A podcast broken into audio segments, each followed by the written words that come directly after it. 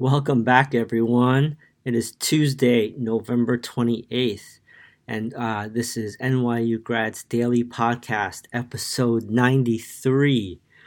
Man, um, I've been under the weather. I don't know if you can hear it in my voice. I've been like coughing for the past 48 hours with on and off fever. It's not COVID. I know I missed uh, an episode on Monday uh, but it was pretty much a snooze fest. Um, so I didn't feel too bad about not uh, covering the Monday session, but I'll be honest, I miss you. I miss the group. I, I miss you guys and girls. Uh, I miss doing this and bringing the markets to you in a digestible, 15 minute snackable podcast. Uh, this this one might be a little bit longer because I, I want to catch up with you guys I was gone for almost a week in uh, Milan, Italy, uh, taking a breather before Thanksgiving, and then um, that was uh, I've never been I've been to Italy multiple places uh, like Sicily, Florence, Rome, but I have not been to Milan or the Bellagio Lake Como area, and I knew it was going to be a busy Thanksgiving here in New York. It typically is because everybody likes to visit New York in, Chris, in the Christmas time or the holiday time. So we often host or entertain family and friends. And my wife and I wanted to just take a few days to ourselves. But um, we had a lot of fun. Uh, Lake Como is harder to get to in November because a lot of things are shut down. They start to shut down in October. Um, if you've never been there, uh, that's just a FYI. But we love that because it's empty. So um, we did not get a chance to go to Lake Como because a uh, couple interesting facts, but um, we did go to Bellagio, and the way you do that is from the center of Milan. We were staying right by the Duomo Church. You take uh, a train um, from like their Penn Station, so to speak, um, and you take the train north to a town called Varenna. It's about an hour and 15 minutes away on the train. And once you get to Varenna, you take a uh, ferry, which brings you to Menaggio uh, with an M, Menaggio. Then it stops at Bellagio, like the Las Vegas casino. Uh, but the casino obviously is based off of the architecture and beauty of the real Bellagio, Italy. And it's quite stunning. So the lake itself, it's all the same body of water that Lake Como, Bellagio, Menaggio, and Varenna all share. And one of the things, the impressions that I got that will always stay with me is that the water is uh, very flat. Um, if you've ever, like, I've never been to the Great uh, Salt Lake, but if you've ever been to like uh, Lake Tahoe, it's like a big body of water and it's pretty smooth, like glass. Like, there's not many waves. And um, the ferry ride was smooth, like roller skates uh, but when you come across the bend from Menaggio and Bellagio comes uh, into view, it's stunning. It doesn't even look real. Uh, it's like in the middle of nowhere, and you have this beautiful town and architecture and colors.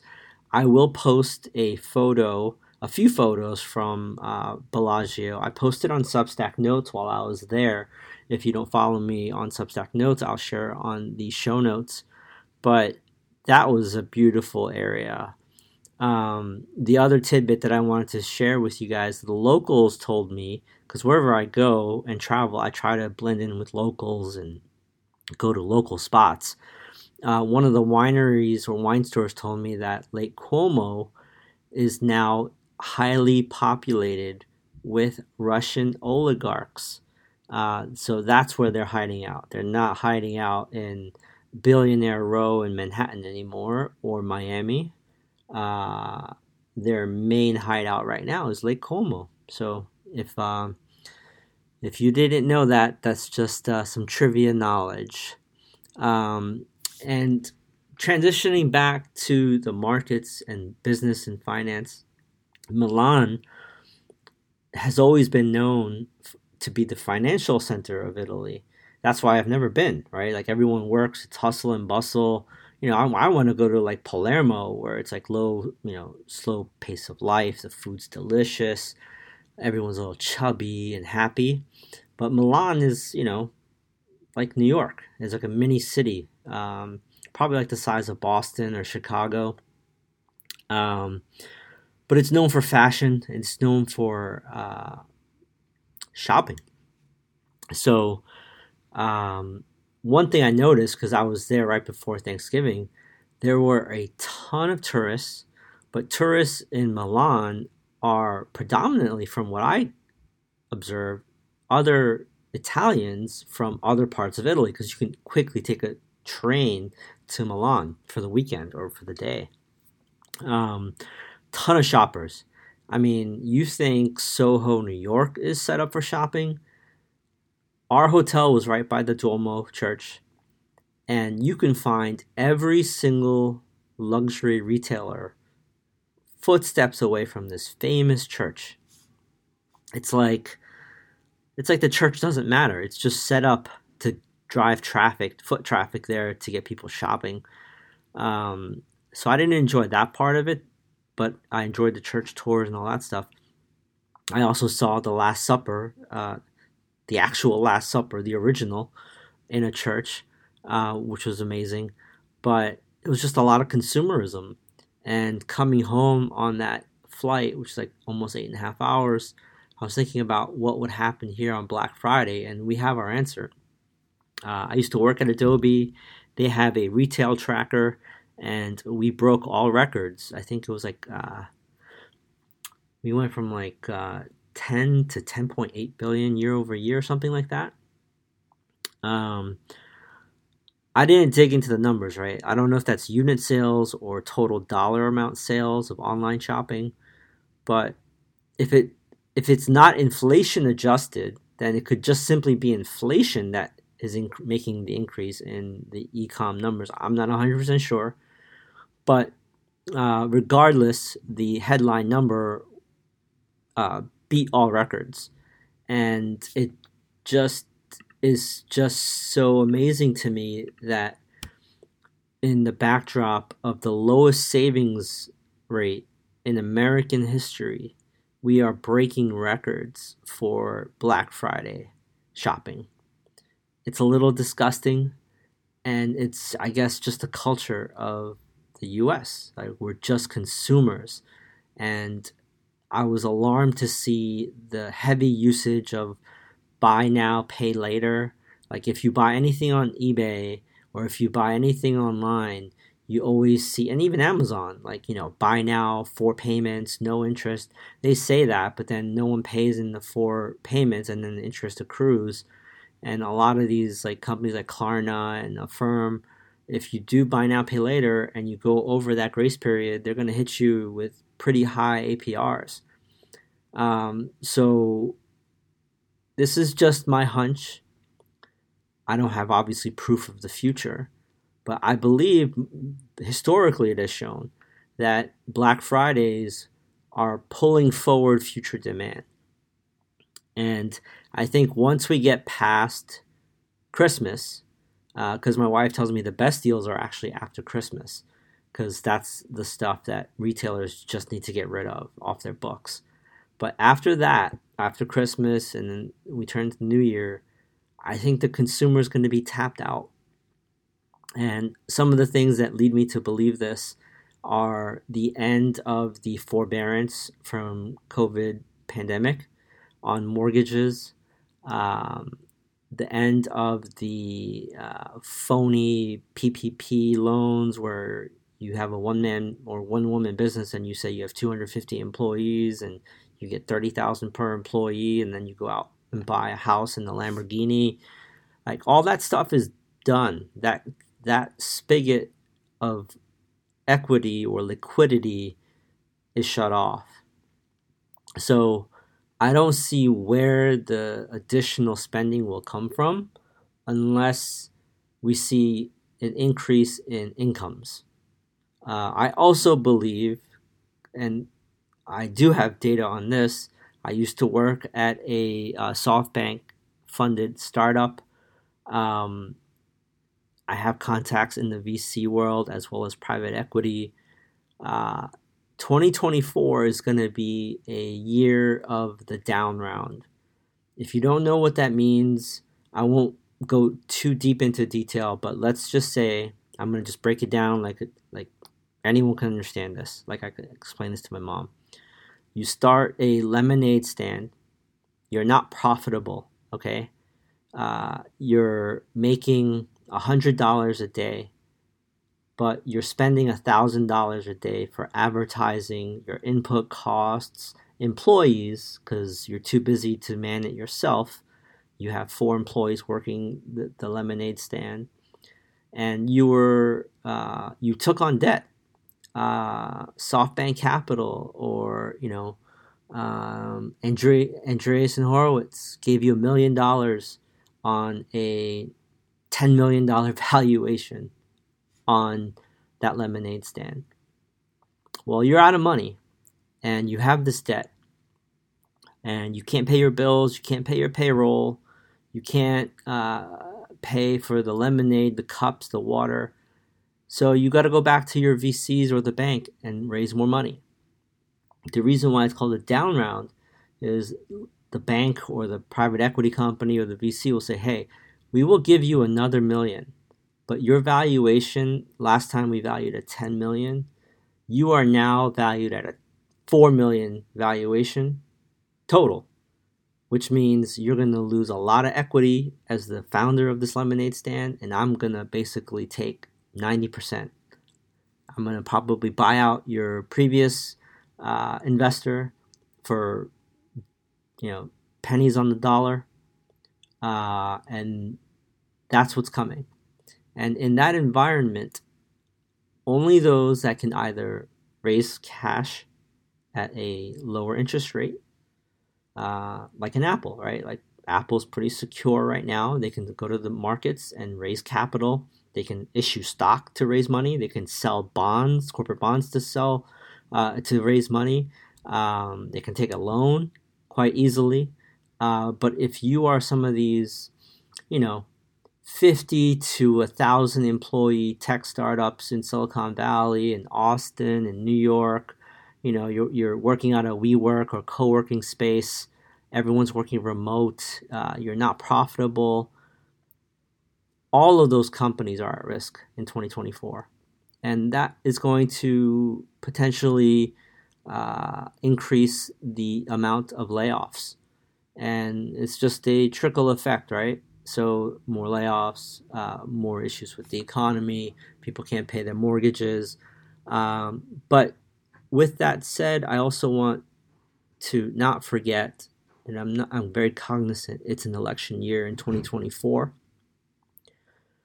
I normally don't talk about politics on this uh, podcast because it's so polarizing. But if you look at this objectively, typically on a presidential election year, uh, Wall Street and politics are very intertwined and they don't want to upset the apple cart and they will try as hard as they can to keep this game going. Because um, they want all to be elected again. They want their jobs. Um, so I, I see that they they being wall street and politicians will try to keep this game going. They'll try to prevent foreclosures.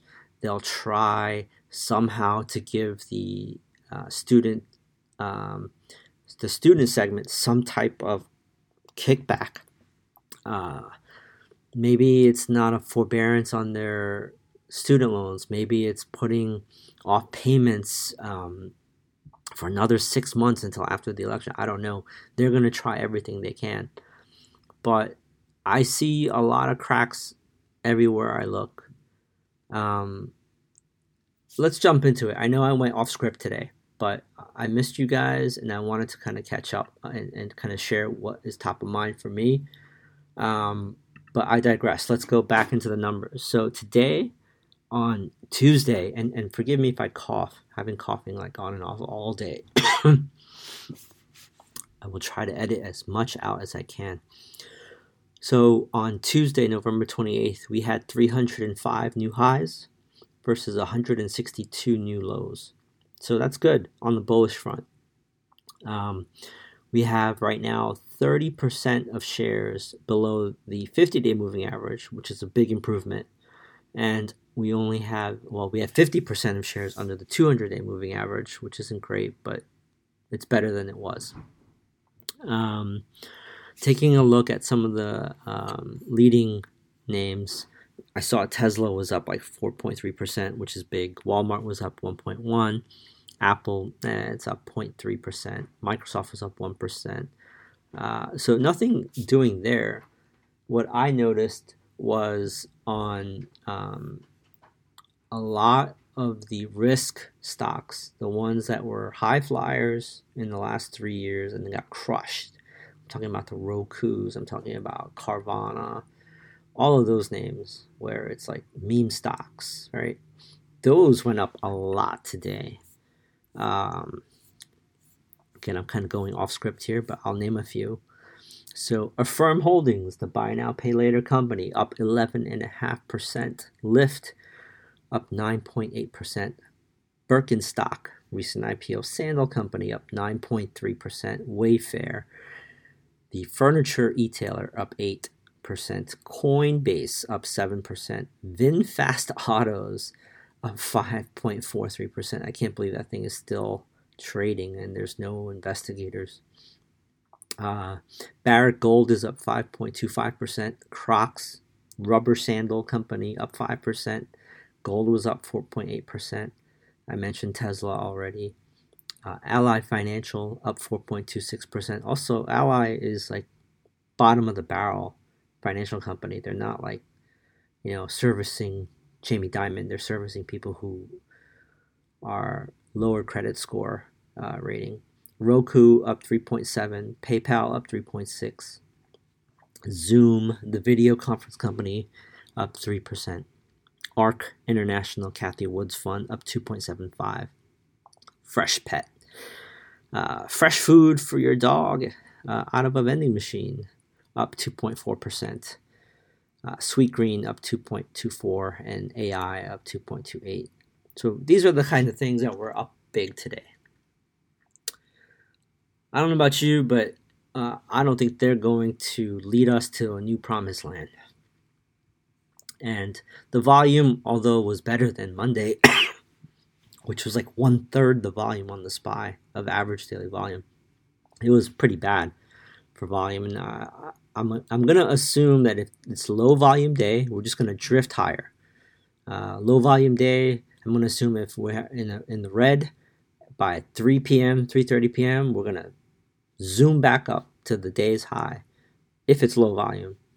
I'm also going to guess if it's high volume, you're going to see the vol D or the accum- accumulation um, distribution volume tank, and you'll see a sell off. That's my guess. I think low volume means up day, high volume is going to be a big sell off day. That's just my hunch. The 10 year was weak, which the Bulls need for uh, wind in their sails. Healthcare uh, was weak. Uh, the home builder, was weak. Disney was weak. PJT Partners, uh, private equity, was weak. Um, what to watch? I'm going to sound like a broken record, but I'm not going to deviate from the truth. Uh, keep watching the Magnificent Seven, uh, especially Microsoft, Tesla, Nvidia. Keep watching yields. Um, those are really the two pillars. Um, you know, it's going to be light volume until probably the second week of December. I don't even know if anyone's back yet to the office. Everyone's still drunk, uh, buying crap on online. Um, yeah, I mean that's it for today. Uh, oh, some housekeeping items. I shared with you what I did on my vacation. I would love to hear from the audience how your Thanksgiving or Thanksgiving plus vacation time off uh, was. You don't have to use any personal identifiable information, but I would love to see that in the comments. I just want to see how your holidays were. Um, and I hope you all had a happy and safe uh, Thanksgiving with your friends and family. And if you you know were looking for that deal, I hope you got it. Um, the other one is because I've been away so long, and uh, I'm, I'm kind of sick. I don't know, like I keep relapsing. Like I feel great after like a few pills. Um, I'm talking. I'm like you know, anti decongestion and like Advil. Um, but I keep relapsing, um, and the fever comes back. So I don't know. It's touch and go. I may do it um, depending how I feel. I, I, may cover the markets on Wednesday as well. But I just missed everyone. I missed doing this, uh, so I wanted to get back to it and give it my my all. Thank you so much, by the way. While I was away, I saw many pledgers and many new subscribers while I was on vacation, and it, it almost made me cry. Uh, you know, sometimes when you're doing research, sharing online, sharing uh, a podcast, you just don't know how it's going to be received. So it means the world to me. Um, with that said, uh, because I was away for so long, and, and because I had repeat content come out, like the best hits type of repeats and replays, I'm going to extend the 33% off for pleasures till December 1 um, to the end of the month. So all you have to do is subscribe, and then once you're a subscriber, that subscribe now button will turn to a pledge button. And uh, Substack will take a credit card, but it's not charged. It's basically um, you're showing support that in the future, when I do come out with the premium service with watch lists, uh, webinars, um, and I want to actually interview you, the subscribers. I want you to talk your book. I want you to tell me why I should buy something and why. I, I want to learn from others uh, as well as share what I know. Um, so, uh, more to come on that in 2024. But everyone who pledges uh, by December 1, I'm manually keeping track of this. Uh, will eventually, once I launch the premium, will have a 33% discount, which is basically three months uh, free of the premium service. Um, so it costs you nothing to do. Uh, if you su- if you support the work, if you enjoy the work, and you're learning, uh, it would mean the world to me if you would pledge. Um, with that said, I'm gonna go drink some more tea and try to rest this off. But I will see you guys hopefully after the Wednesday session. All right, later.